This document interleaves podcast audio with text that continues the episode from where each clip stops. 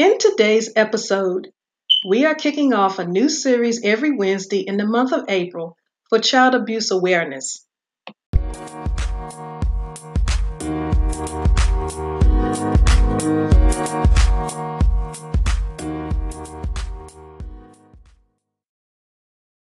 many things we talk about raising awareness in the coming months. One thing I believe we don't talk enough about is that child abuse still affects us every day. I'm also guilty of not doing my share. This is Child Abuse Awareness Month, and I would like to add to the awareness palette by presenting to you the remaining Wednesdays in the month of April of some things I experienced as victim, survivor, and now a supporter. Today, we are starting with some stats before moving into some personal experiences of my own as a child. The information I'm sharing with you comes mostly from Child Trends, the nation's leading research organization in 38 states focused exclusively on improving the lives of children and youth, especially those who are most vulnerable. They have been around for at least 40 years. I'll leave a link to their site in the show notes. Now, according to Child Trends, that's T R E N D S, I understand sometimes my dialect makes it hard for you to understand what I'm saying, but I am saying, according to Child Trends, while legal definitions of child maltreatment vary by state, four types are generally recognized physical abuse, sexual abuse, neglect, including educational neglect, medical neglect, and other forms, and emotional maltreatment. In the national statistical system that tracks child maltreatment, children are counted as victims if an investigation by a state child welfare agency clarifies their case as either substantiated or indicated child maltreatment. Substantiated cases are those in which an allegation of maltreatment or risk of maltreatment was supported or founded according to state law or policy. Indicated cases are those in which an allegation of maltreatment or risk of maltreatment could not be substantiated, but there was reason to suspect maltreatment or the risk of maltreatment. Young children experience higher rates of maltreatment than older children. In 2017, children 3 and younger had a maltreatment rate of 15 per 1,000 compared with 10 per 1,000 for children ages 4 to 7. 8 per 1,000 for ages 8 to 11, 7 per 1,000 for ages 12 to 15, and 5 per 1,000 for children ages 16 to 17. There are numerous factors involved, and we'll get to those now, including poverty and institutional biases, non Hispanic Black, American Indian, or Alaska Native, and multiple race children have higher rates of reported child maltreatment than other children. In 2017, the reported maltreatment rate for non Hispanic Black children was 14 per 1,000 children, 14 per 1,000 for American Indian and Alaska Native children, and 11 per 1,000 for multiple race children. This compares with rates of 9 for non Hispanic Pacific Islander children, 8 for Hispanic children, 8 for non Hispanic white children, and 2 for non Hispanic Asian children. Now, I want to include estimates for white, black, American Indian, Alaskan Native, and Asian Pacific Islander youth in this report do not include Hispanic youth. Hispanic children and youth may be of any race. Those were just some stats I wanted to share with you all. I'll share the link to child trends in the show notes. Now we're going to get to some of the things I experienced as a child. As a child, I had my share of maltreatment or abuse, as most call it. I'm the eldest of four girls. The fourth child did not receive the same treatment as the other two sisters after me because she came from my father's second marriage. So she was protected from a lot of things we went through as children, and I'm so glad she was. I'm not sure how I would have acted if I knew she was being mistreated. As I digress, I suffered from emotional abuse from being so small, being called all types of names, which I've put into a book that will be released, released later this year. The reasoning behind a lot of people is that physical wounds heal quick, but emotional wounds last a lifetime. All I know is pain is pain no matter what form it comes in. The words spewed from mostly my relatives cut the worst. For example, girl, you so po, if you don't eat, the wind will take you off somewhere. And how about this one?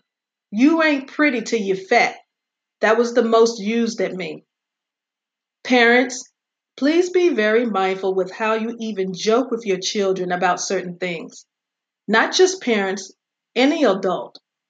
You never really know how it affects them until it's too late sometimes. And by then it is so hard to reach them because they get to the point they refuse to trust you. Physical abuse. I remember the worst at the age of 15, and I'm only going to share bits and pieces of my experiences here because I'm writing most everything else in a book. At the age of 15, I was strangled and beaten by a family member. When my mother found out about it, she was enraged. I remember she toggled back and forth with us in the car going to the family member's house to shoot him and to the police station. Finally, after driving a while, she took me to the police station, showed them the bruising and other wounds before taking me to the ER to be treated. This family member only received two weeks in jail, suspending all but two days, if I remember correctly, and he was released to be able to work and go right back to the cell after work. Now, this incident occurred in the early 80s, so if this was today with the same experience, the punishment would be very different abuse as a child, well, okay, I'll share this one. I have several of those which most happened at church. I love the activities that went on in church, such as Sunday school and the night Sunday school, which was called YPWW. And that occurred in the Church of God in Christ. That's how I grew up. But the men were relentless at attempting to get what or who they wanted. Not to mention, these were all married men who were well thought of amongst the congregation and the community. By the time I reached 17, I was so freaking tired of being fondled and caught off guard that I started fighting again. Before I was physically abused by my family member at 15, I was always fighting the men off. To be very small, I was always able to fight and get my point across until the next one decided it was their turn to try. I grew up in an era where you did not speak out of your home or church for that matter. So I kept it to myself until I was in my mid to late 30s. Today, children are very encouraged to tell everything, and I'm glad they are.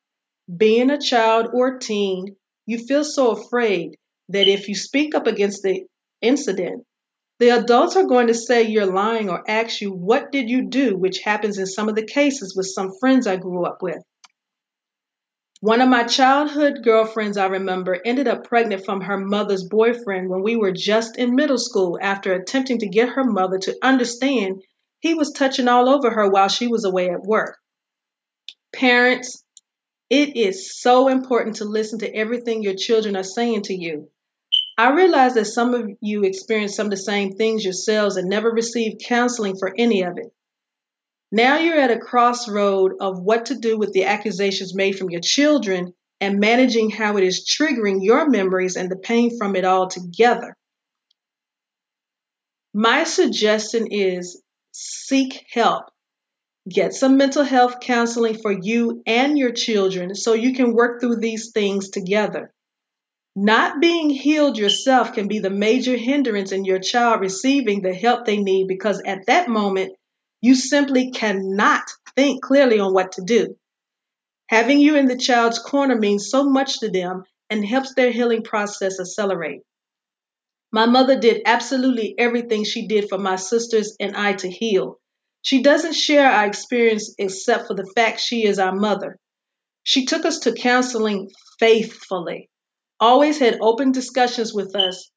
Communication was very important to her as a single mother and still is to this day. I'm in my 50s, and if I haven't called by a certain time, she's definitely on the horn checking up on me. I'm so blessed to have a mother who loves her children so much and also a stepmother who accepts us as her own and checks up on us as well. On our Mother's Day edition, I'll share some of my fondest memories of both mothers and also from other women in my community who have become extended family members to me as mothers. I appreciate each of them because without them, my healing process would be so slow, I promise. Hopefully, I have said something in this brief episode to help you be mindful of some things we are facing with our children in America. To all who share in helping our children heal from the nasty wounds, thank you ever so much. I really appreciate you. You are a great asset in this world, and it is very important after a life of any form of abuse to see a physician and a mental health specialist to help you excel as you recover.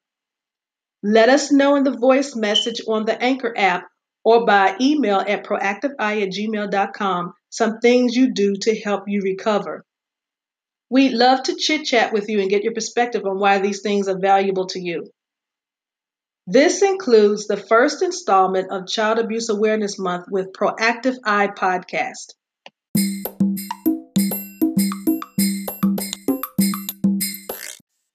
It has been a pleasure sharing with you today. All links to connect with us and free resources are in the show notes. Feel free to download episodes and take advantage of the free resources provided. You can visit our blog at bit.ly forward slash PE podcast blog. That's bit.ly, bit.ly forward slash PE podcast blog. You can also connect with us on Instagram and Twitter. The handle is at Proactive Eye and also on Facebook. The handle is at Proactive Eye Podcast. This has been your host, Elegant Granny. Thank you for your support and visit us again. And remember, healing is a continuous process, not a one shot deal. Much love, peace, light, and healing vibes, family. Stay tuned next week as we discuss being alert of behaviors of child abuse victims.